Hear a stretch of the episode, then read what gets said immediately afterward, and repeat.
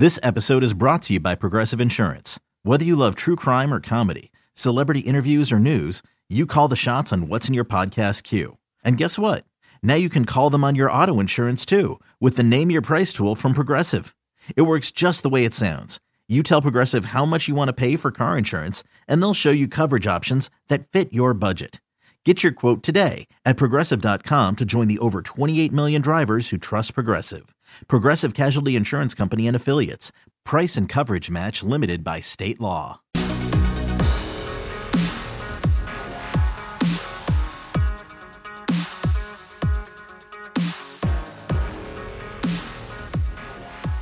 Welcome into the Lions twenty-four seven podcast. Tyler Donahue and Sean Fitz coming to you from Happy Valley, where the temperatures are dropping, the leaves are changing, and Penn State football players are putting on full pads. That's right, this week we're going to see the start of a true preseason practice session, and uh, really whatever that looks like here in twenty twenty, leading up to that October twenty-fourth weekend kickoff. And now I'm specifying weekend, Sean, because Indiana came out yesterday, and uh, doesn't sound like they know if they're going to be hosting a game on a Friday or a Saturday for that kickoff against Penn State. So we'll start referring to that as a October twenty-fourth weekend instead of specifically October twenty-fourth. I'm not changing the countdown clock, though. We've done that too many times. But Sean, this is a week we've been waiting for since we got the uh, the news that the Big Ten was going to return to the football field. When we heard from Sandy Barber and James Franklin, and, and they told us that September thirtieth was the date where the pads were going on fully, um, an important one. It's been a long time since last December when, when you had a team that was, you know, in, in some kind of real contact periods uh, leading up to the Cotton Bowl. A lot to catch up on, a, a lot to catch up on with a new coaching staff as well. And, uh, you know, I'm just excited to, to, to get into these next few days. We're going to have media days and, and learn a lot more about this team in a hurry after several months of kind of just peeking in from, from far away and not really having a, a full structured idea of what this depth chart could be shaping up as. Uh, it's going to start to take form now. Once you decided to go full speed ahead with that countdown, you were just locked in, right? I mean, that's uh, yes. anything to mess with that. But yeah, Friday, Saturday, uh, I mean, just we keep moving toward it, and that's the uh, that's the main goal. Um, so yeah, but it's going to be an interesting. What is it? End of September, early you know, early October. It's going to be great. I mean, putting the pads on for the first time, trying this whole preseason practice thing again. Of course, they've been working out for the last couple of weeks, but you know, it's a different sort of format. It's different. You know, there's a lot of things that diff- that are different. Our media day is going to be different on Wednesday. It's going to be all on Zoom. You mentioned we're going to see this team. I don't expect to see this team. I don't expect us to really come in contact with them. I don't expect us to see them in person, maybe, you know, on a game day or something like that. Even that's going to be uh, a bit of a cluster to get you, me, Mark, Brennan, whoever, uh, you know, into the building or whatnot. So it'll be uh, a very interesting uh, change of scenery for us, but it'll be a welcome one because we're talking about football. We have a, a nice little rundown here that's all about football. It's uh, it feels good, man. Feels good. Yeah, we had a lot of recruiting talk at the end of last week. We're going to move on and focus on the tenth ranked Penn State Nittany Lions. And yes, tenth ranked. That's what we Big can Ten. do. We can talk about rankings. Perfect. The Perfect. The Big Ten is back in the A P Top twenty-five, along with uh, uh, just one Pac twelve program, Oregon. Um, it was apparently uh, left up to the voters' discretion, as always, but uh, there was a, a debate in place about whether or not Big Ten programs should be featured on there, although S E C programs were featured on there in the weeks preceding their return to the football field. What we got to l- work with initially here is Ohio State at number six. That's down from number two in the preseason poll. Penn State at number ten. That's down from number seven in the preseason poll. Wisconsin's also down to nineteen. Michigan's down to twenty-three. Iowa, Minnesota, no longer ranked. There's going to be a lot of fluctuation in these rankings the next few weeks before Penn State even reaches the field. And this is about the biggest sign of a return to normalcy that I've experienced in twenty twenty, Sean. The petty arguments about about rankings that, at this case, are still preseason rankings for Penn State. It's great because usually we wait until October or what, the end of October for the, the college football playoff rankings. Now we get to do it with the A P poll. We can do it with the coaches poll. We await those college football playoff uh, uh, eventual rankings that come out. So, I mean, this is great. Just a couple solid bunch of bitching is, is really all we ask about, is really all we ask for. So, I mean, I don't care. You shouldn't care. It's it's very uh, interesting. There was a there was a thing on twenty-four seven Sports. I believe St- Steve Hellwagon reached out to a bunch of guys that didn't vote for Big Ten games, and you know some some of the, the responses make sense. It's like, I'm not going to rank a team that hasn't played, which we do every year with preseason rankings. Right. But when you have uh, schools that are going to have six, seven games in before they play, that kind of makes sense. Worrying about it does not make sense. I mean, Penn State is going to do what they can. At number ten, even with some, uh, even while being left off of some ballots, uh, you know, that's fine. I don't, I don't have a problem with that. And, and as we saw this past weekend, anything can happen to start this season. It's, it's, we've already gotten a, a huge uh, dose of crazy for the, you know, Mississippi State beating L S U, some other, uh, uh, Oklahoma. Obviously, that's uh, a very big one. Um, I mean, it's just been, it's been fun to sort of have that distraction. It's been fun to get that way. And if we're going to do it by talking about rankings, that's, you know what, that's fine with me. Yeah, we said back in July when, when things were looking pretty bleak about the season actually coming to fruition, and ultimately, uh, you know, a few weeks later, that was justified because the Big Ten pulled the plug for a while. But we said back then, if we can get into November, December, and and we're all just having these ridiculous arguments about who should be the number five team, number four team, um, that'd be great. That would be awesome. We'd love to get there, and, and we're steps closer to, to getting there at this stage. Last year, I think the, the rankings came out like right around Halloween. And at this stage this year, you're still not going to have a single game played for, for the Pac twelve, which has been far and wide absent from the college football playoff conversation. But Oregon maybe this year viewed as a team that could be in the mix. For the record, here's the teams that uh, that that are ahead of Penn State. Clemson dominating first place votes with fifty-five of them. They're at number one. Alabama has three first place votes at number two, followed by Florida and Georgia out of the S E C. Notre Dame at number five. They're dealing with Uh, an issue with COVID cases on, on across their roster right now. Ohio State falls to number six. They still got four first place votes, which is next behind Clemson. Then Auburn, Miami, Texas, and Penn State. Miami and Texas, everyone's always quick to anoint them as being back.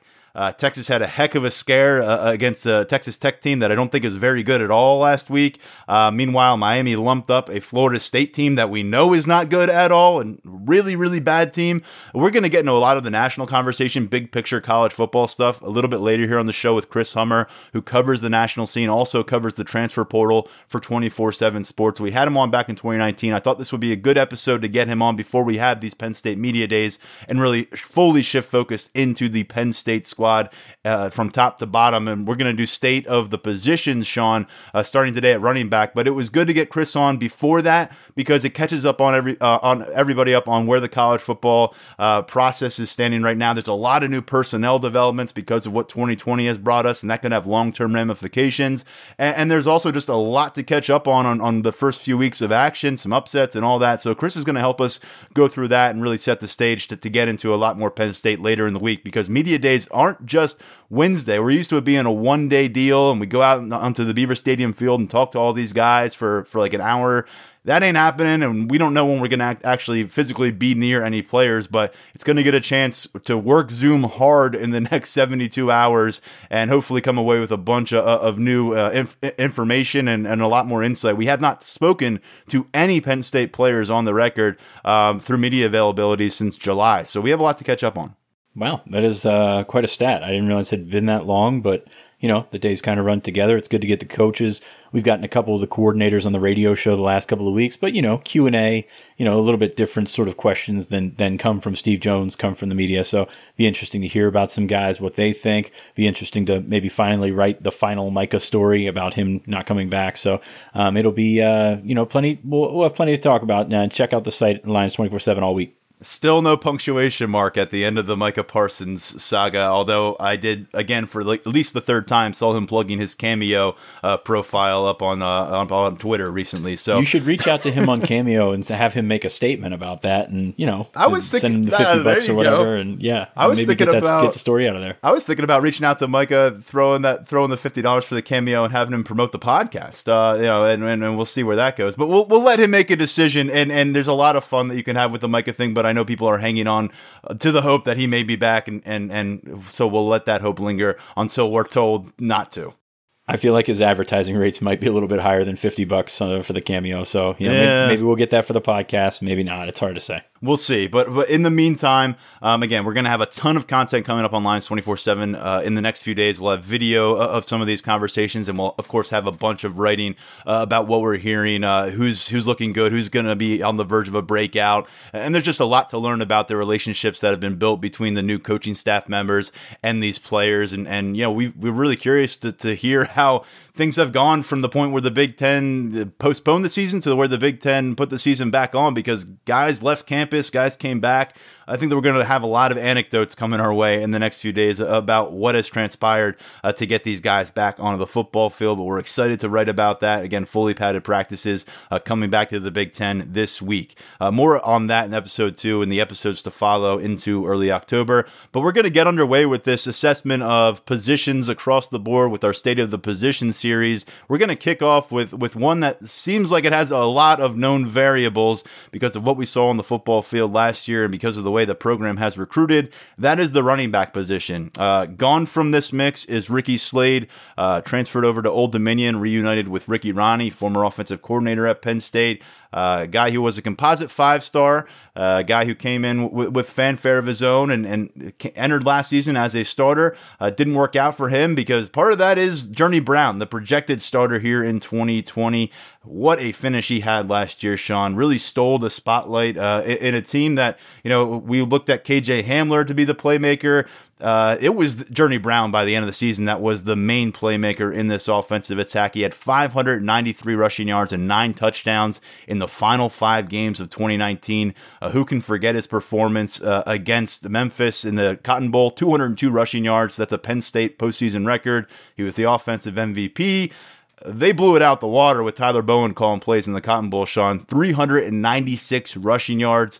Noah Cain returned from injury, got in the act. Devin Ford got in the end zone in that game. We're going to get to all these guys, but the conversation begins with the man uh, who stole the show last year, redshirt junior Journey Brown. And I don't think there's much question about that. I think that, you know, Journey Brown did what he did to to secure that. And, you know, we're talking about him more in the offseason as a pro prospect than we're talking about him as a, you know, a potential guy that could lose the starting job to Noah Cain, who they think is very good as well. So I think it'll be very interesting to see how they balance these carries. I don't know that there's any set uh, sort of percentage or anything like that. I think those guys are the two main guys.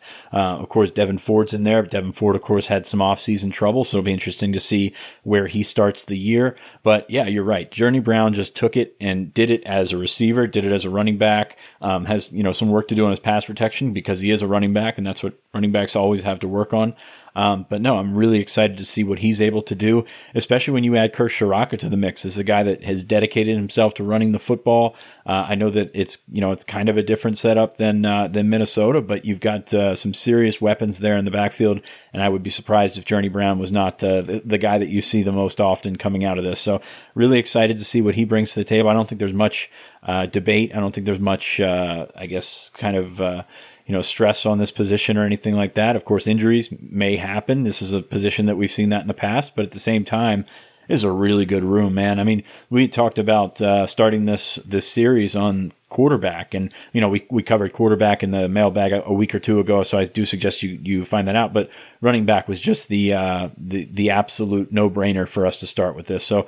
Um, there's so much talent in that room. Love Journey Brown. Love Noah Cain. You know, I love Devin Ford, even though he got in trouble. And then the freshmen uh, certainly have some something to say about that as well. So it, it's just a it, it's just a spot where they've recruited so exceptionally well, and they continue to do so. It's it's really incredible how far this room has come. And I know it, it's had Saquon Barkley, it's had Miles Sanders, but before that, you know, there's a long way. No offense from from starting, you know, Bill Belton and uh, what was uh, Ryan Day was a guy that started a game for Penn State. So they've come a long, long way. way in the last uh, seven, eight years in building this room.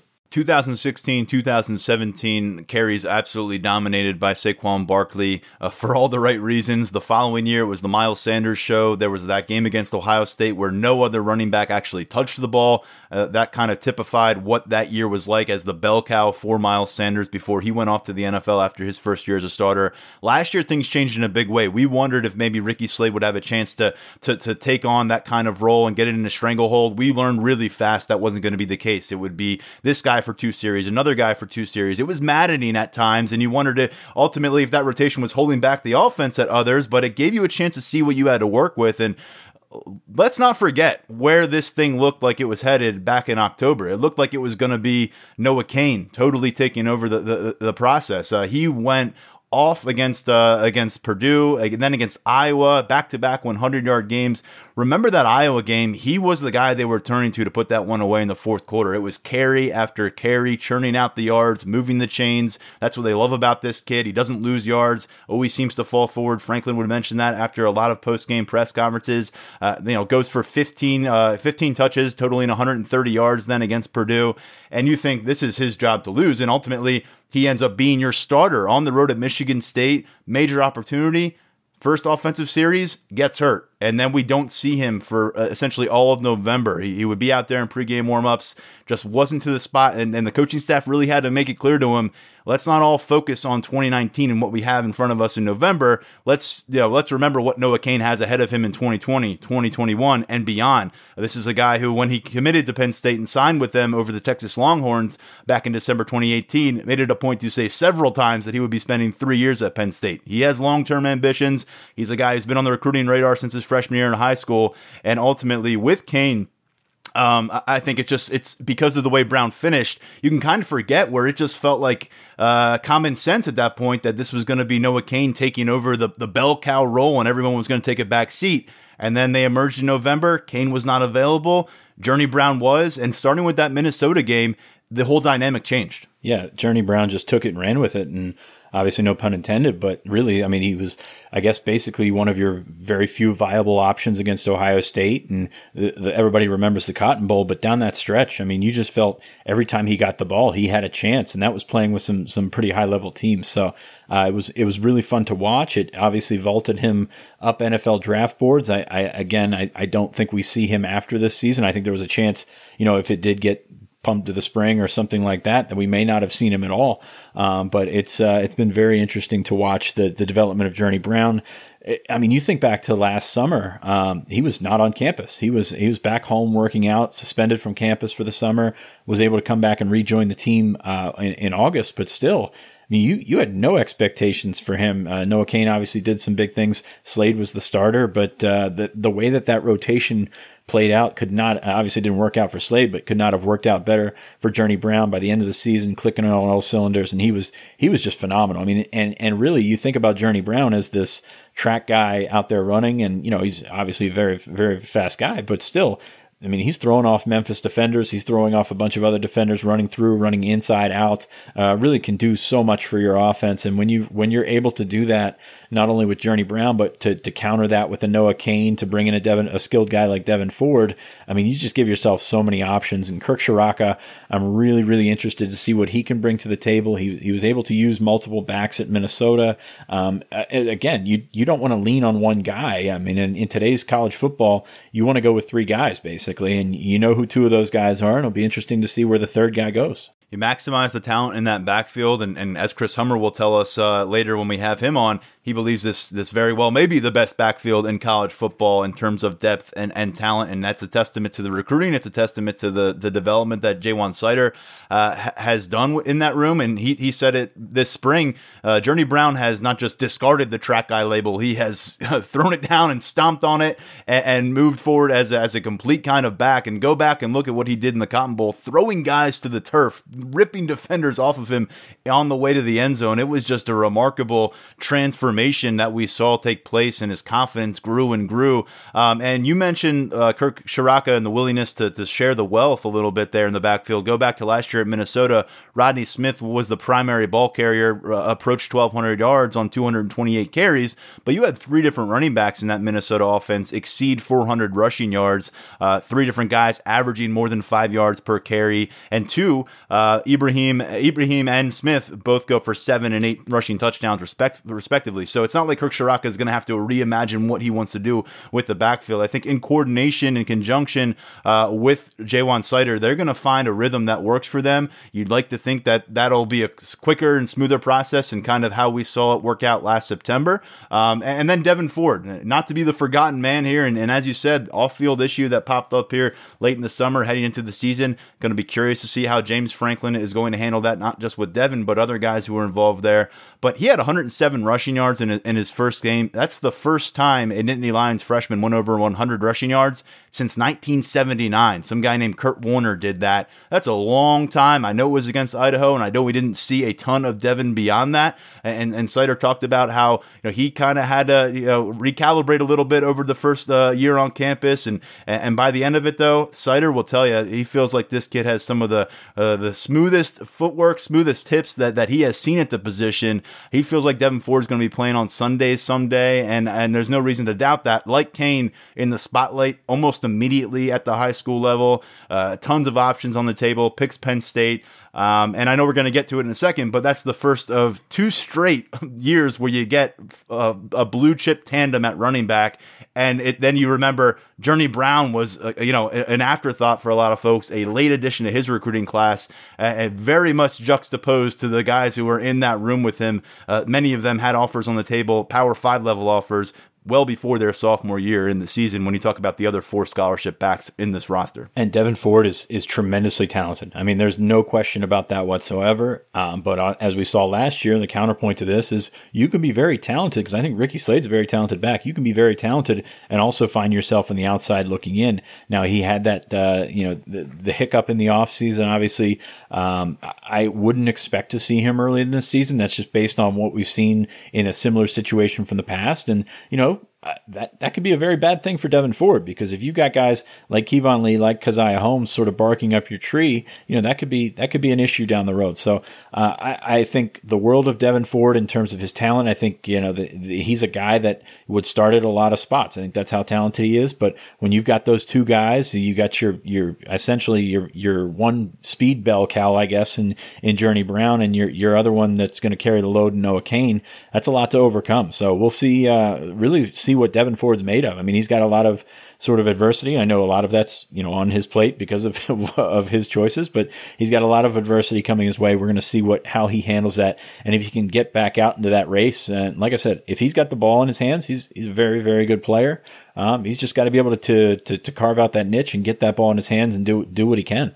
I had a chance after the Cotton Bowl last year to to just kind of pass the mic around um, between Journey Brown, who was coming off a phenomenal performance, and, and Devin Ford and, and Noah Cain. And what stood out to me, even with Ricky Slade then, was how much at peace they were with, with sharing that load. And and and and it's not it wasn't surprising ultimately to see Slade make the move and toward the exit door and end up somewhere else. And I think he's got a chance to to do big things at the college level still. But uh, I think Ford learned a lot about himself last year. I know Cain shared the load in the I M G Academy backfield with with a five star and Trey Saunders, but you learn something about yourself when when you go from that high school level to the college level, and you're not the one getting the bulk of the carries. And, and some games you're waiting on the sideline just hoping Ja'Juan Seider is going to turn your way and say, get in there for a series and try to make the most of that. And it felt like last year, uh, you know, it was a lot on the line. Every time one of these guys got the check in, whether it was uh, for a nine play drive or a three and out, they stood to gain or lose a lot. And I, and I think they were going to have a pretty clear understanding of where they stand. It's an eight game schedule, not a lot of time to try to, to, to, to work this thing and and and reevaluate it game in, game out. I, I'm really curious to see what the flow looks like. How long are we going to see Brown on the field before we see Cain? How long before we see Ford? As you said, that may be something that's not available, but also how quickly are we going to see the freshmen? We saw them burn two red shirts last year. There is no such thing as burning red shirts this year because there is no such thing as that eligibility clock ticking down. And we're actually going to talk about that in the mailbag, but that puts the focus on Keyvone Lee, Caziah Holmes. Holmes got on campus in January, a guy who uh, Ja'Juan Seider talked about being on the Florida Gator staff and offering this kid as a wide receiver very early in his high school career, uh, ends up committing to Penn State. Uh, big Saquon Barkley fan. He considers him his idol, and he will be the first to wear number twenty-six on offense since Saquon Barkley left back in twenty seventeen. And then Keyvone Lee shows up in the summer, um, and he's a kid that, that, as you told me before we got on this podcast, hearing good early returns on him, and, and you just wonder, are these guys going to shake up things? We think we know the, the top three here with Brown and Cain and Ford, but man, don't count out the, the, the next duo uh, that, that's trying to work their way up this thing. It's really interesting because these guys are kind of coming from different backgrounds. You had Caziah Holmes, who was, you know, a wildcat quarterback, plus, you know, they, he kind of did everything. He's got receiver tape. He's got all this kind of stuff, and he was phenomenal. Got here in January. People just raved about his work ethic and things like that. And then you've got Keyvone Lee, who really didn't play as a senior because of some eligibility issues with his transfer, you know, held up his enrollment. He didn't get here until August. And, and really, kind of a wild card of that twenty twenty class because you really had no idea what you were getting with Keyvone Lee.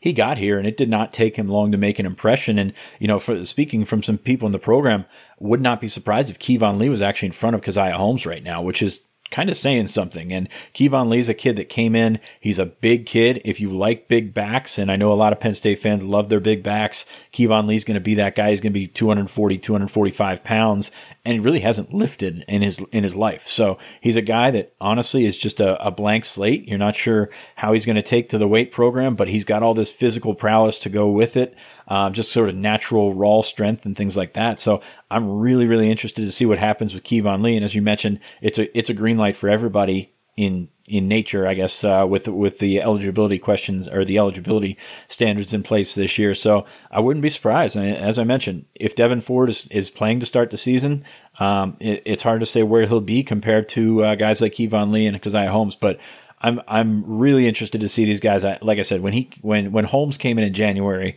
they said a lot of really good things right off the bat about him. Put on, I think, ten pounds, was up around two fifteen, two twenty.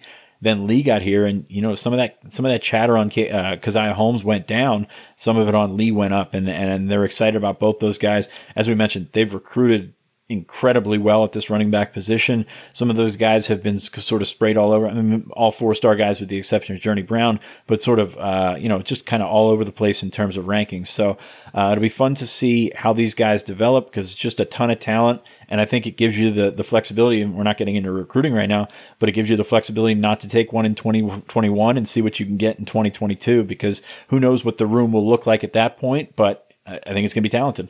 And if you heard our conversation with Keyvone Lee here on the podcast a couple months ago, uh, they've been working their way towards this competition for a long time. They talked about being on campus at Florida State, and this will be more bad news for Seminoles fans to hear, but if they're listening for whatever reason. But Holmes and Lee were on campus there for a visit. It was right before Holmes was going to make his decision, and they both knew they were going to Penn State, and they acknowledged it together while on a visit uh, at, at Florida State facilities. So that's a long time in the works, more than a year to get to this point where now they're fighting to be the next Noah Cain Uh, on this roster. And by the way, I, I mentioned Ford being the first since the nineteen seventies to go for one hundred in his opening game. I neglected to mention Noah Cain broke the Penn State freshman rushing touchdown record last year with eight scores. So both those guys came in, made their mark. We'll see what, what awaits them. And then you got Holmes and Lee to work with. And, and, and Holmes listed at two fifteen, you referenced this. We'll see if we get an updated roster this week, but they've already got Lee above two twenty. I, I'm curious to see if he's above two thirty even. Uh, he told us that L S U was among the schools that were looking at him as a linebacker. Wasn't interested in playing defense, wanted to focus in on running back. But that says something when you've got a, a program at the elite caliber in the S E C looking at you to play linebacker. It says a lot about his athleticism and, and also a lot about the way uh, he approaches contact and his physicality. So different styles of play here, but it's a big running back group overall. You got Noah Cain pushing two thirty at this point. Journey Brown's really changed his body up, and, and Devin Ford still under two hundred pounds, uh, easily the slightest among this group. And in this state of position series that we're starting today, this is what would you say this is the most homer that we're going to be about a position group? I mean, it's just a, I think it's the top group on the roster. Tight ends, obviously, easy up to love there as well. But yeah. yeah, yeah, this is, this is one where, you know, you're, no matter who you pick, you're going to have a shot. So, uh, be interested to see that. And then you add the dynamic of adding Kirk Ciarrocca there. Uh, it, last year at Minnesota, you take sacks out of it. They ran the ball about forty times a game. That's a lot of runs. They averaged about five point three yards per carry when you, you know, take sa- the adjusted sack totals and everything like that. That's gotta, you know, that's gotta sound good to Penn State's backs, especially when you bring back a, an experienced offensive line that's been pretty good at, at run blocking. So, be uh, very interesting to see what uh, what Kirk Ciarrocca has to work with. I'm sure that you know he's got some some things up his sleeve, and I'm excited to see it.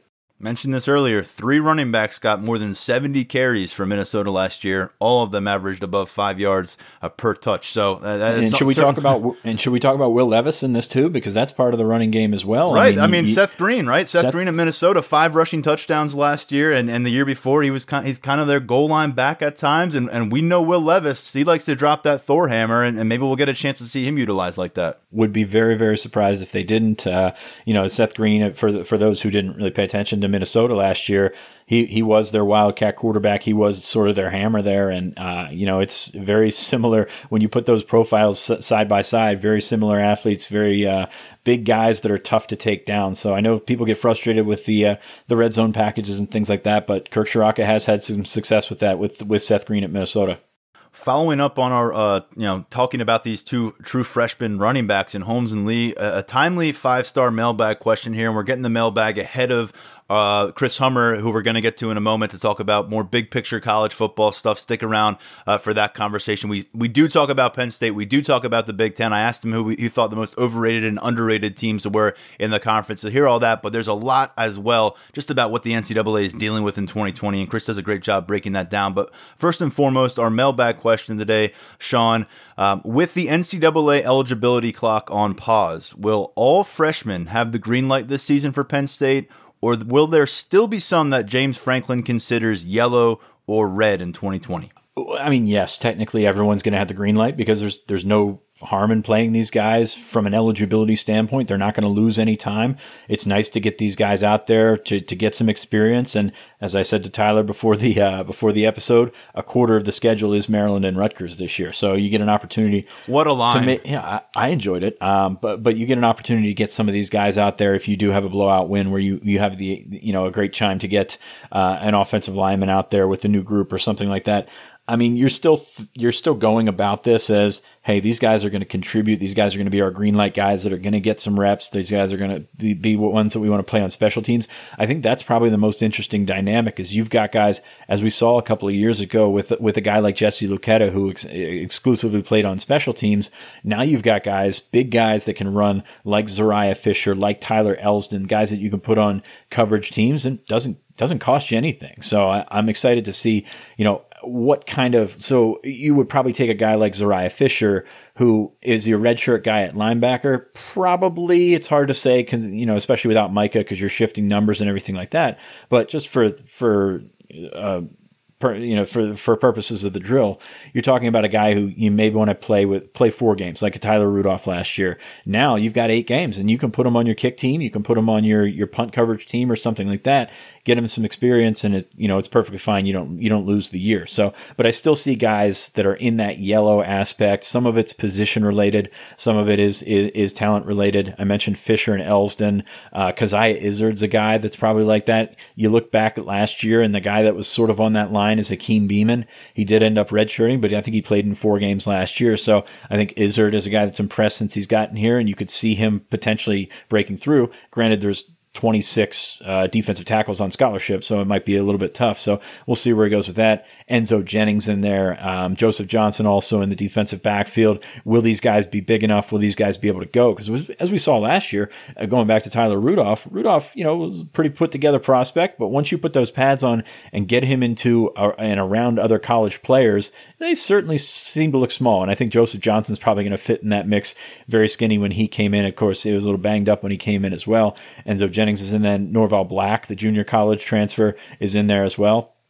So these guys that are right on the fence, I mean, you, you can play them and there's no uh, real issue. So th- those would probably be my yellow guys. My red guys, the offensive linemen are going to redshirt. I mean, that's that would happen in a, in a typical year. And most of that defensive line, I mean, Cole Brevard and Fatuma Malba and, and Bryce Mostella, especially a guy that we've talked about a few times on the podcast. I mean, they're they're a year or two away from from trying to contribute. Micah Bowens, of course, you've got a bunch of quarterbacks on the roster ahead of him. Um, but th- those green light guys, I think, would have stayed the same regardless. Curtis Jacobs, Theo Johnson, uh, Lambert and Washington, the wide receivers, and Jair Brown, the, the junior college uh, safety, I think can contribute right away. Maybe not uh, going to unseat a starter or anything like that, but can be in the two deep. And hey, since you don't have to worry about walking that line like you did maybe with an Anthony Wiggin last year or something like that, now all of a sudden you can play him and you have uh, three more years of him. I think of some recent years where you got guys to four games and there was a structured plan. And, and last year, Caden Wallace and Lance Dixon fell into this category where they were initially given that green light. And then they said, are these special teams reps going to be worth burning red shirts for? And, and, and the staff said no. Um, and a couple years ago, Jason Oweh, you got your fill of those four games, and, and and but boy, would you have loved to maybe you know rack up some more reps for Jason over the course of his first year on campus, but you didn't want to lose that year of eligibility for a guy that you knew had you had a lot of work to do on. Um, now I, I'm really curious who's going to have a chance to go out there and, and with that maybe expanded opportunity. uh, show something to the staff that maybe they didn't think they'd see in a game setting, and, and maybe convinces you to, to shuffle things up a little bit. And uh, and it's going to be curious because, again, this is eight games. So much of these uh, these early auditions were taking place, you know, in the second half of, of games where you were already up by four or five touchdowns, and there's a lot more room uh, to be flexible with your roster and start getting longer looks at guys and get film on guys. This year, you open at the road at Indiana, a game that we've talked about uh, repeatedly as being tricky, and then you come back to Ohio State. I don't see a lot of room in those games to to toy around too much. Uh, so, I, you know, that's going to be interesting. And, and, and a guy, you know, there's a spot at wide receiver with the, with the bodies you brought in at wide receiver and the, the unknown uh, aspect of that position in terms of guys who've actually gone out there and done it in game action. Maybe that's a spot where you look at with this group and a guy that otherwise you would assume would be red light all the way or yellow light at the very least gets a chance to go out there in some games and, and, and proves that he should be part of that rotation. Um, you know, I don't know who it'll be. I, I, you know, Malik Mega is fascinating to me. I think this will be very early to see him make an impact in twenty twenty, but uh, you know, he's the kind of guy that, that maybe gets a little bit of a look and, and takes it. It's, it's, it's not just who's going to get those reps and who's going to play in games. It's who's going to maximize them and force the coaching staff to reconsider and maybe end up vaulting them over some veterans as the year progresses. Yeah, we saw that with Jahan Dotson a couple of years ago. I mean, the plan was to redshirt him and all of a sudden makes the most of his opportunity. And, you know, looking at this group and looking what they already have on the roster, you know, you, you look at guys like Theo Johnson and Tyler Warren, very talented kids, but you've got Pat Freiermuth there. You've got a couple of guys that are older at tight end. And we mentioned uh, running back, of course, with uh, with those guys, uh, with, with Journey Brown and Noah Cain in front of them. And uh, defensive tackles, the numbers are huge. So there's there's a couple different places where, where numbers will play a factor. I don't really see it being all that different in terms of, hey, you know, we were maybe going to redshirt this guy, but now we're going to play him in three or four games. I, I think that'll still be the case, even with the reduced numbers. And also, you got to take into account uh, injuries. You got to take into account potential positive tests or something yes. like that, where you we need to fill gaps. And where I see you need to fill gaps is probably on those coverage teams, probably on those uh, uh, you know those those specialist units. So, be interesting to see where those guys. Like I said, uh, Zariah Fisher's in that group, Tyler Elsden's in that group. A couple of, I mean, it's usually the linebackers, the safeties, and and maybe the wide receivers as well. Big guys that can run, sometimes hit, uh, I included receivers in there, but uh, th- sometimes can get in there and get in that mix. So we'll see what happens with those guys. I don't see it changing that much, but yeah, it's it's open season on playing those guys. Let's remember, any player who tests positive will sit out for at least twenty-one days. I mean, in eight games in eight weeks, that, that's, oh, that's almost half the schedule, Sean. So you may very well, depending, I mean, I hope Penn State can avoid this, but it, let's be honest, we're seeing it across college football. Look what Notre Dame's dealing with. You'd love to be able to lean on some scholarship guys and, and you know, all due respect to the walk-ons, not have to, to really elevate them to a spot where they're in games and, and they're faced with these challenges. Uh, this is really something to watch, and, and the depth that you have right now um, in, in terms of being able to play these freshmen without worrying about, about that red shirt is very important to kind of counterbalance the fact that you could be without some important players for a lengthy period of time, whether they're showing symptoms or not. Those are the rules. The Big Ten, if you, the Big Ten said, if you want football this year, you got to follow these guidelines. So like it or not, twenty-one days is how, how long you're going to sit out at least with the positive test. Yeah, it's going to be very interesting to see how they handle it. It's going to be interesting to see how all of college football handles it. And, you know, you, you may, maybe you see a freshman that breaks through. It's hard to say. Well, we will come back with you next episode uh, with a lot more information because we'll have a chance by then to catch up with these players. Been a long time since we, had, we were able to do that. We'll hear from the coordinators, from James Franklin. So a lot to dive into in that next episode. But right now, we're going to shift gears to, to Chris Hummer from a national perspective. Stick around with us for that conversation. First, a quick commercial break. Introducing the Two-Way V four, where groundbreaking fuel cell technology meets fresh foam cushioning for the ultimate performance. With fuel cell, each step feels explosive, delivering unparalleled energy return. Paired with fresh foam, experience maximum comfort throughout the game. Its lightweight textile upper offers support and breathability without sacrificing agility. Whether you're hitting the clutch shot or locking down the opposition, the Two-Way V four gives you the tools to play at a high level. Learn more and purchase the Two-Way for yourself at new balance dot com. Okay, picture this. It's Friday afternoon when a thought hits you. I can spend another weekend doing the same old whatever, or I can hop into my all-new Hyundai Santa Fe and hit the road. With available H-Track all-wheel drive and three-row seating, my whole family can head deep into the wild. Conquer the weekend in the all-new Hyundai Santa Fe. Visit Hyundai U S A dot com or call five six two, three one four, four six zero three for more details. Hyundai, there's joy in every journey.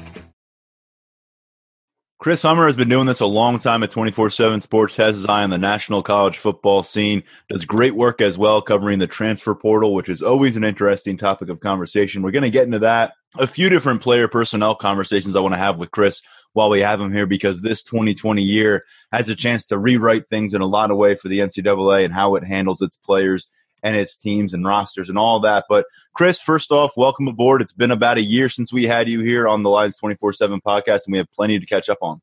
Yeah, thanks for me on. It feels like it's been like, what, twenty years uh, since I was on this. I feel like every month is about a year right now. I'm glad the Big Ten is going to be playing football this fall, as I'm sure everybody here is. And uh, I'm excited that we kind of just get to talk football a little bit, given how heavy it was COVID this offseason.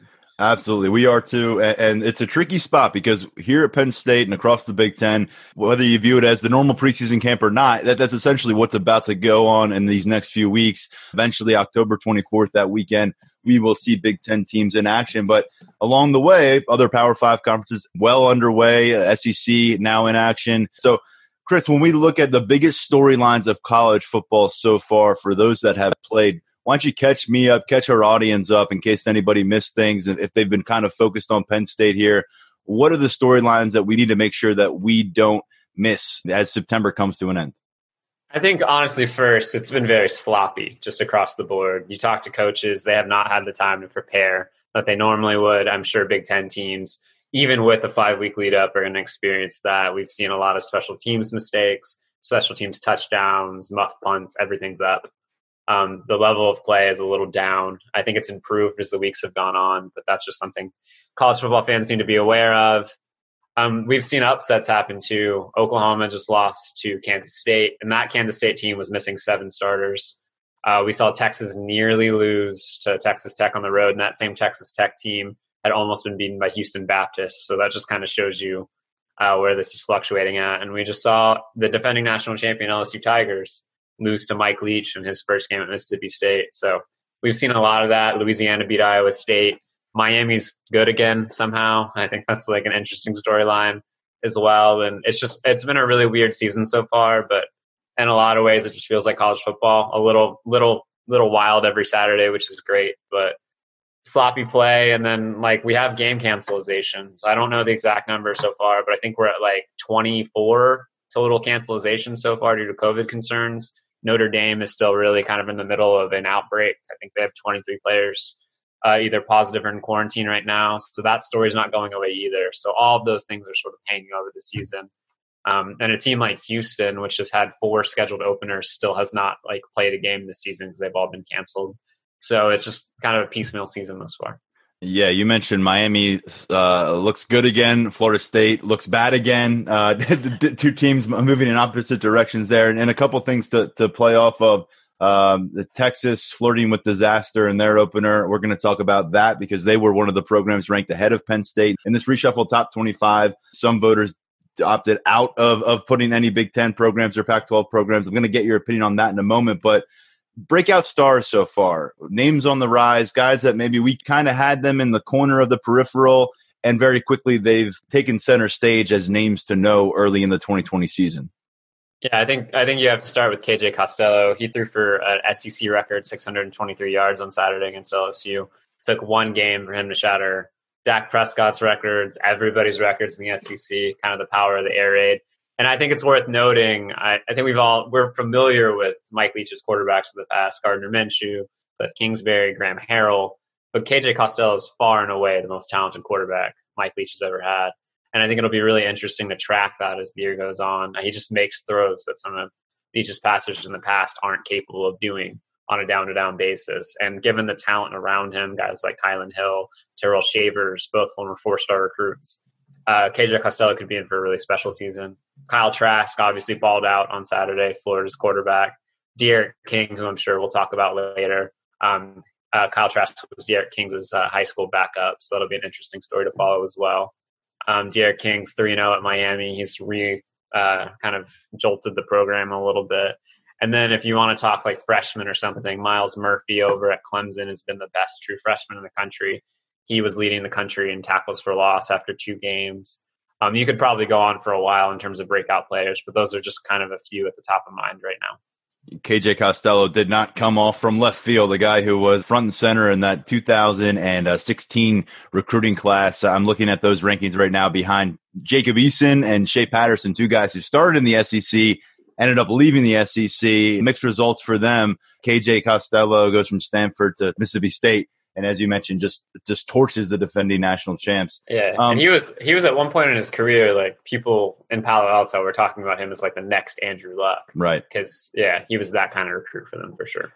We have seen the transfers uh, one way or the other continue to impact, particularly a quarterback. But really, as twenty twenty has progressed, I want to get your thoughts. Where do things stand with the transfer portal? How are they trending? Because when we talked to you back in twenty nineteen, it was really starting to become something that was prevalent on people's minds. It wasn't really a, a foreign concept. They knew what the transfer portal was. They they saw Penn State impacted here locally. The tricky part has been who gets the waiver, who doesn't. And it feels like this year more than ever, that green light has been given. And when it's not, there's a lot of outrage about it. So I honestly, like, I cover the transfer portal for part of my living, and I, I could not explain to you how these transfer waivers are approved or how they're not. The N C double A gives very little clarity on these subjects. There's very little transparency, um, citing things like FERPA. So there's very little information out there. And when we do hear about the situations in which waivers aren't given, they often seem like pretty egregious. Um, I don't. I, there are so many examples. I think Brock Hoffman and Luke Ford a season ago, both of whom moved to be closer to sick family members, were denied, but we see a guy like Tate Martell, uh, who quite clearly got pushed out due to another quarterback, end up cleared at Miami. And we see it time and time again, um, kind of this offseason. And Cade Mays uh, had to wait a while. And it's just, it's very odd. And I don't think anybody has a clear explanation. I think we're heading towards a transfer exemption. Um, it kind of got pushed aside due to COVID. But I would anticipate next year we will have a one-time transfer kind of waiver for everybody. So these like waivers get taken off the table. Um, so that should solve that problem. But for now, it is, it's certainly a huge issue, but transfers are making a gigantic impact on college football as they have every year. Uh, we mentioned Derek King. Uh, he's been really good so far for Miami. K J Costello has been great so far for Mississippi State. J T Daniels is probably about to step in the spotlight this week for Georgia. Uh, Felipe Franks was starting for Arkansas. You could just kind of go down the line. Talia Tagovailoa is going to start for Maryland more than likely. Um, there are just uh, transfer quarterbacks and transfer players across the country uh, playing a pretty big role, and it's just where we're at in college football right now. It's another way to kind of go about roster construction. And then, of course, last year in the college football playoff, three of the four starting quarterbacks end up at their school via transfer, and Justin Fields and Jalen Hurts and, of course, Joe Burrow at L S U. When we look at this recruiting class, and we've talked a lot about it here on the show, Chris, because Penn State has had some struggles getting towards signing day with the complete class, the ramifications of these no-visit commitments and just the lack of official visits at any point during the cycle, not in the spring window, not in the fall window. Now we know there will be no opportunities for in-person recruiting before that early signing period in December, which has really become the signing period. Do you think that is going to then turn into just a major exodus eventually at campuses as guys get to campus and maybe it's not with what they expected or get to know the coaching staff and maybe they're not who they expected? Do you think that's going to lead on the back end to the transfer portal being even more uh, of a looming issue for college football? Yeah, I think the transfer portal is going to be busy for that reason. As you said, I fully expect a lot of freshmen in that portal pretty quickly. And then also, given that the uh, – eligibility this year has been essentially paused for everyone, we're going to have larger rosters than normal. And given that there's still going to be eighty-five scholarships in twenty twenty-two, they're not adjusting the rules to kind of compensate for the larger rosters. You're going to see a lot of kids pushed out. So I think you're going to see a lot of people in the portal, especially older graduates. And you're going to see a lot of young players who committed to a school they might not have done otherwise if they've taken a visit. So you kind of combine those things. And I think some really smart programs are going to be sca- saving five to ten scholarships a cycle to kind of address needs in the portal. And for a team, as you said, like Penn State, that has struggled certainly in twenty twenty-one, that's an opportunity to fill some holes. And there's nothing wrong with that. We've seen Florida do it quite well under Dan Mullen. They've struck out a couple times some big-time recruits uh, throughout his tenure, but they got a guy like Brendan Cox, a former five-star player from Georgia, who's probably their best um, outside linebacker this season. And he's done that several times at Florida. So it wouldn't surprise me to see some contenders kind of take that route more aggressively than they have in the past. You don't have to remind our Nittany Lions fans audience about five stars ending up at Florida um, after their yeah, initial spot. Although it yeah. didn't work out to, to much success for him in, in game one. We'll see where it takes him moving ahead. Chris, one other thing uh, that could potentially be impacted not just in the near future, but long-term in college football because of what we're all seeing happen in twenty twenty, the opt-outs followed by the opt-ins as these conferences have returned to action. We've seen it in the Big Ten. Guys like Rashad Bateman at Minnesota, uh, Ryan Day, Ohio State's coach, confirming that he's got Sean Wade and Wyatt Davis back on board. And, and boy, would Penn State fans love to hear that Micah Parsons is, is coming to Happy Valley to play football in twenty twenty. James Franklin has certainly publicly left that door open. But when we're talking about guys who have gone on, gone into that process with the agencies and then all of a sudden are back on the practice field in college football, that was always just the line you didn't cross in college football and come back from. Now we're seeing that happen. And if these guys are playing a season and impacting the, the Big Ten title chase, I mean, is this something that's going to be here to stay? And guys being able to change their mind and kind of like what we see with the N B A. But even in that case, you hire an agent and things change. Yeah, it'll be really interesting. As you said, the, uh, Uh, N C double A basketball side of things, along with the N B A, has had a kind of deal where players are allowed to return to college if they don't hire an agent and they aren't drafted.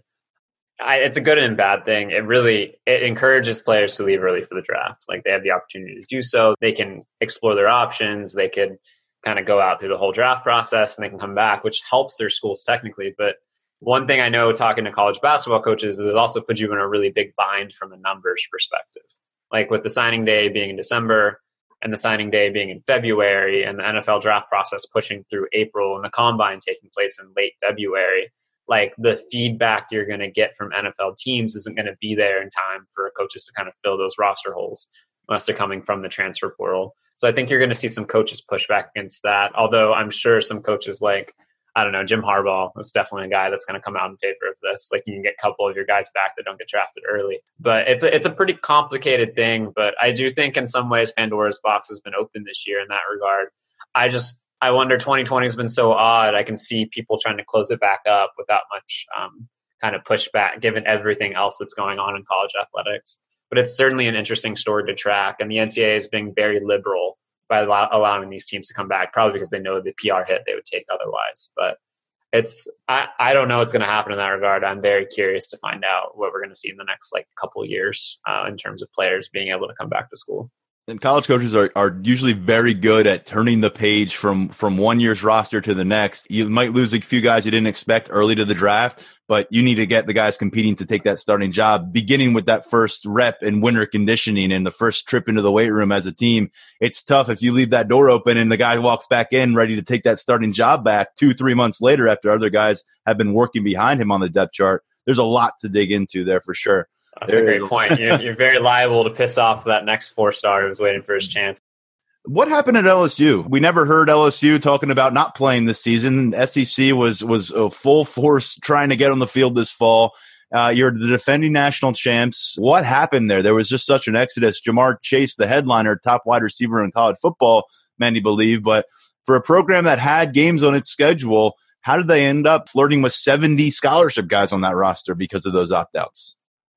Yeah, I think it's a combination of things. Um, Jamar Chase, at first, like, I mean, his dad told me he was coming back. I just think it's a really interesting time right now. Agents are in people's ears all the time about this stuff. And that's why I think we saw so many opt-outs early. They were kind of pushing that narrative, trying to get those contracts signed, trying to get them into training facilities where they're less liable to get hurt.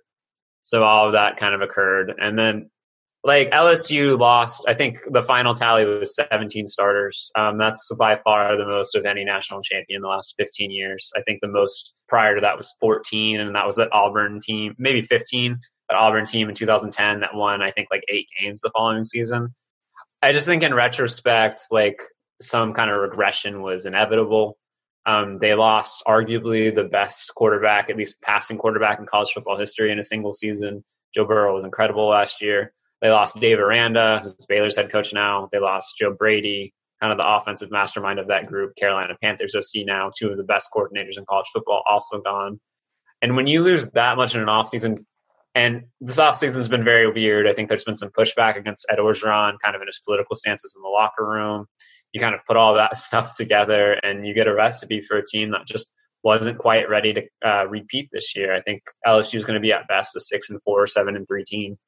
Sure feels like lightning was caught in a bottle down there in Baton Rouge last year. And they enjoyed it. They milked it. They savored it in the winter. They won the championship, and, and now they're left uh, with this. But they go down, and, and then you also see Oklahoma, and what a surprise that was during the weekend. Where does that leave us, and where does the college football playoff structure go from here? You've got the Pac twelve not showing up on the scene until the first weekend of November. Uh, we're still almost a month off from seeing Penn State, Ohio State, and the likes hit the field in the Big Ten. What the heck is the committee going to do with this? Brandon Marcello, our colleague, put out there, he thinks that this is the year to expand the college football playoff to make sense of everything. What's your take on the situation? I, I have to disagree with Brandon. I've never really thought a college football playoff was necessary in terms of expansion. I just, we know every year, and you see that with the playoff results, like almost every year, except for maybe that Ohio State-Clemson game last year, there have been blowouts in the semifinal games. I think it's pretty clear most years who the best two to three teams are. And I think that's the reason why the playoff expanded. Sometimes there's a very worthy number three seed, but generally in these playoffs, we've seen blowouts in the semifinals. And I don't, I've never been a person that thought the number one, number two seed needs to play an extra game and be penalized for having a great regular season. I can kind of see an argument for this year, given kind of the haphazardness of these schedules and how different they are across the board. But I still think at the end of the day, Clemson's going to be in the playoff. We're going to have Alabama on the playoff, most likely. Ohio State, maybe Penn State will be in the playoff, depending on how things shake out. And then you'll have a fourth team either from the S E C, maybe Notre Dame comes through, or maybe the Big twelve kind of gets its stuff together. I personally really do not see a reason to push this out. And I think it's a really predictable way we're going to go about this, despite the unpredictable nature of this season. Like, there's going to be a lot of subjectivity given to the College Football Playoff Committee. And I think that's going to be kind of the realm of criticism for them. But I think I would be very surprised at the end of the season if we were not able to identify three to four of the best teams without much question. I think every year we kind of run into questions at kind of that five, six, seven spot, maybe sometimes at number four, but it doesn't, we don't push that far out that often. And I don't think the season's going to be any different, despite kind of the crazy nature of it. Well, here, uh, Penn State Athletic Director Sandy Barber, when, when the new schedule was released by the Big Ten, she said there's no guarantees everybody gets to the finish line with those eight regular season games in their pocket. You may see teams have to sit out a week. There are no bye weeks here in the Big Ten schedule, Chris. So we've seen programs like Virginia Tech and, and Notre Dame now where they're kind of piecing together the, the puzzle uh, and, and pushing this game back into a different slot. That's not a possibility for the Big Ten. I, I mean, is that some, that's something that stood out to me? The eight games in eight weeks and that championship week that follows within the conference leading to a title game, that's nine games in nine weeks. I mean, do you think that's a realistic outcome?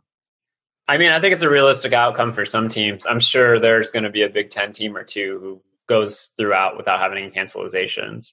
I, I would be very surprised if the large majority of Big Ten or the majority of Big Ten teams played a full eight game schedule. Same thing with the Pac twelve. The Pac twelve is an even tighter crunch. They have to play seven games in seven weeks to kind of get it through. And that's certainly a disadvantage um, for those kind of teams in terms of the college football playoff.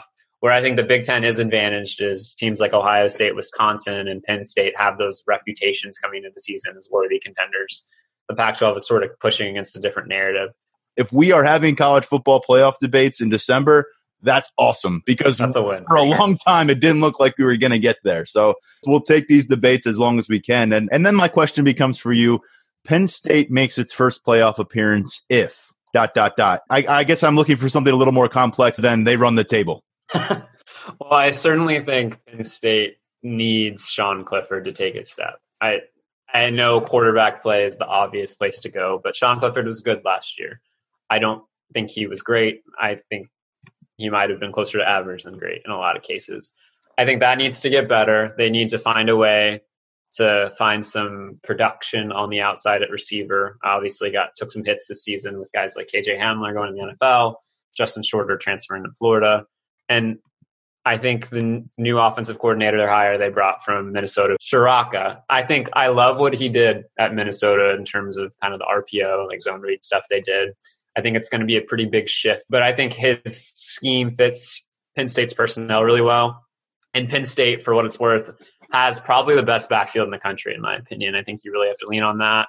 You have to ask Sean Clifford to make some plays in kind of the R P O play action game. And if that offense can take a step, I think even without Micah Parsons, given how deep that linebacker group is, Penn State is good enough to be in that mix. I think the question is if they're good enough to beat Ohio State. And the talent gap there is pretty severe. But I think James Franklin has showed over the years he gets his team ready to play Ohio State. It only takes one upset there for Penn State to really push itself firmly in the playoff mix. So I think if all those things go the right way, Penn State has a shot. It's an arms race atop the Big Ten. Penn State, everybody else trying to keep up with Ohio State on the recruiting trail. It doesn't help when right now it looks like you lose Micah Parsons and Ohio State gets to retain these guys, Justin Fields and Wyatt Davis and Sean Wade. But at this point, it's worth noting Penn State seemed to avoid the mass exodus that some feared. Big part of that was that the conference actually released a schedule seemingly in the nick of time to, to keep guys like Pat Freiermuth on board. Another guy who was being mentioned in that potential opt-out situation was Jason Owe. And you wrote a great story this summer on why Jason is such a compelling talent across college football. A lot of folks, even on our message boards, have scratched their heads at seeing him projected already as a first-round pick and maybe in the top half of that first round. He started one game last year, finale against Rutgers when Nitor Gross-Matos was sidelined, played a lot of snaps as a second-team option, but we've talked about it before. You documented a lot in his story. Has not played a ton of football in his lifetime. What kind of stage is set for Jason Owe here in twenty twenty? Without Micah, he's, I mean, he's not the best player on this defense by any means. He hasn't earned that right yet or that title, but he has a chance to be a special dynamic pass rusher. And I think, I think Jason would probably tell you, I don't know if he's had a chance to speak to the media. Like, he knows he needs this season to kind of put some tape on. And he knows that if he has one really good season, he's a guy who could be a top ten pick. He's that kind of talent. Like, your board, I'm sure, is very aware of it. He, he's what, six foot six, two fifty-seven, runs a four, three, three. I think his shuttle was like something stupid, like a four one one with a, like a thirty-seven inch vertical. People his size are not supposed to do any of those things. And he, he does them consistently. He's so explosive on tape. It's not even funny. And I think the reason he's being projected there is if you go look at his tape from last season, while it's inconsistent, while he needs to work on his pass rush moves, you can't teach the way he gets off the ball and you can't teach the way he gets after the passer. Like, those are just innate traits that he has that zero point zero zero zero zero one percent of even N F L players have. So that's why he's looked upon so highly. And if he has a season in which he can put together seven or eight sacks, ten or fifteen tackles for loss, I would not at all be shocked to see him like start to creep up into the conversation as a top sixteen, top ten pick. Probably not number one, not in this draft, not with the quarterbacks that are there, but he is just like a freak potentially on the outside, uh, outside linebacker, defensive end, wherever you want to play him in the N F L. He can just, he can do it all. And that's why so many people are so high on him. Like, projectability really matters to these franchises. And Jason is a guy where you can quite clearly see what he can be if he reaches his potential. Penn State has not produced a first-round defensive pick uh, from their program since two thousand ten. It looks like if, if O A can put the pieces together, they're going to be in a good spot to produce multiple on the defensive yeah. side of the football uh, next spring. Two more questions, then we'll get you out of here. Big Ten, big picture, fourteen squads to choose from. I don't think you're going to go Penn State with either of these, but most overrated team in the conference in your mind and most underrated team in the conference? Oh, that's a good question. Overrated. I mean, honestly, I think it's probably Michigan, given everything they lost. It'll be really interesting to see how Joe Milton does at quarterback. I've heard some really great things about him coming out of um, camp, but also, like, I heard really nice things about Shea Patterson and Josh Gaddis the last two years, and that didn't really pan out that way. I'd be very surprised to see Michigan uh, win more. What is it, an eight-game season in the Big Ten? I would mm-hmm. be surprised to see them better than five and three this year, maybe six and two. So I think they're a little overrated, but they are. In terms of underrated, that's a great question. Northwestern is a team that could potentially be pretty good this year. I'm not saying they're going to win the Big Ten West or anything, but they were atrocious a season ago. But Pat Fitzgerald returns almost everybody on that team. They brought in a transfer quarterback from Indiana and Peyton Ramsey, who I think is going to elevate that team in a lot of ways. They have a really, really solid offensive line, even without Rashawn Slater. So I think all of those things work together in concert to allow Northwestern to surprise some people. I'm a pretty big fan of Purdue and Jeff Brom this year as well. I think that team could be really dangerous. I think Nebraska is overrated, as it has been the last couple of years. I'm rambling a little bit, kind of going through this in my mind, but there are certainly some interesting teams in the Big Ten this year for sure.